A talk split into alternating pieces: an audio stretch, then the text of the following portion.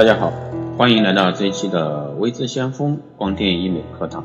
那今天呢，给大家分享一下自体脂肪填充的一些常见误区。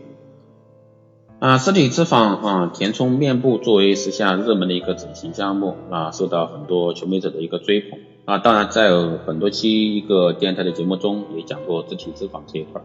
但是呢，仍然有些朋友啊，对它存在一些认知误区。那今天呢，就为你解读自体脂肪填充的一些常见误区。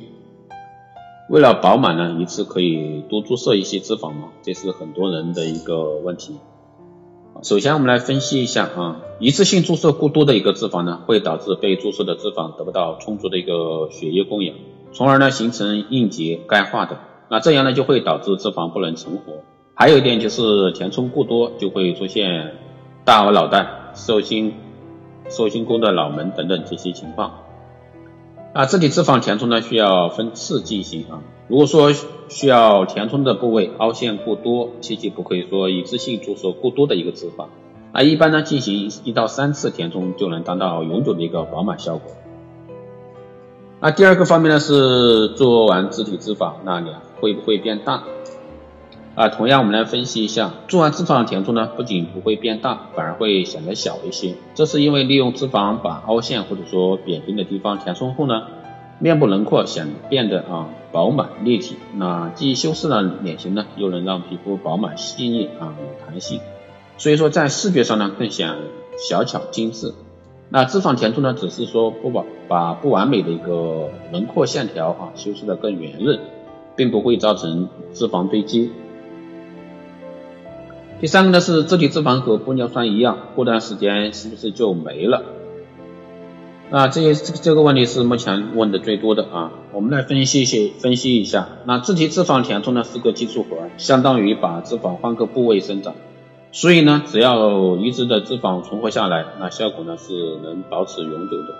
有的人呢填充一次啊就比较好的效果，自己对填充效果呢也很满意，那就不需要再填。但是也要有需要填充二至四次的一个情况，那填充次数呢，根据脂肪的一个存活率来决定。所以说这个至于一次、两次还是三次、四次，这要看你的一个脂肪存活率。做二次填充的话，那最好间隔四个月到半年，时间不要间隔太短。第四个方面呢是自体脂肪填充存活率有多高？那。自体脂肪填充呢是个技术活儿，要知道影响脂肪存活率的原因不是说单一的，主要源于医生的技术以及自身的脂肪质量。那每个人的脂肪质量啊，包括你的取取自自体脂肪的部位不一样，那你脂肪那它的活跃度也不一样。所谓技术呢，就是手术啊、器械、针抽、吸、压力啊、医生手法、抽脂层次、抽脂部位，那还有就是脂肪的提纯工艺等。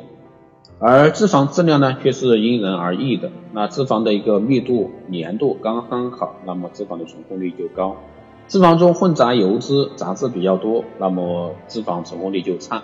而本身较瘦的人呢，体内脂肪较少，脂肪纯度不高，那则他们的一个脂肪存活率就非常的低。第五呢，是抽脂的部位一定会凹凸不平，这是很多人担心的。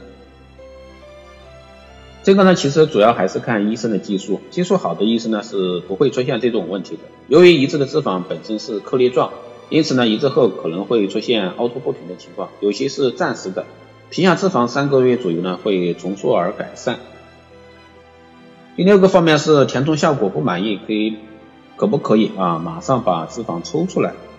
那其实这个问题呢是很多人啊会去想的问题。啊，想一次性啊把这个手术做好。手术后呢，前一周因为脂肪还没有定型，还是可以流动的。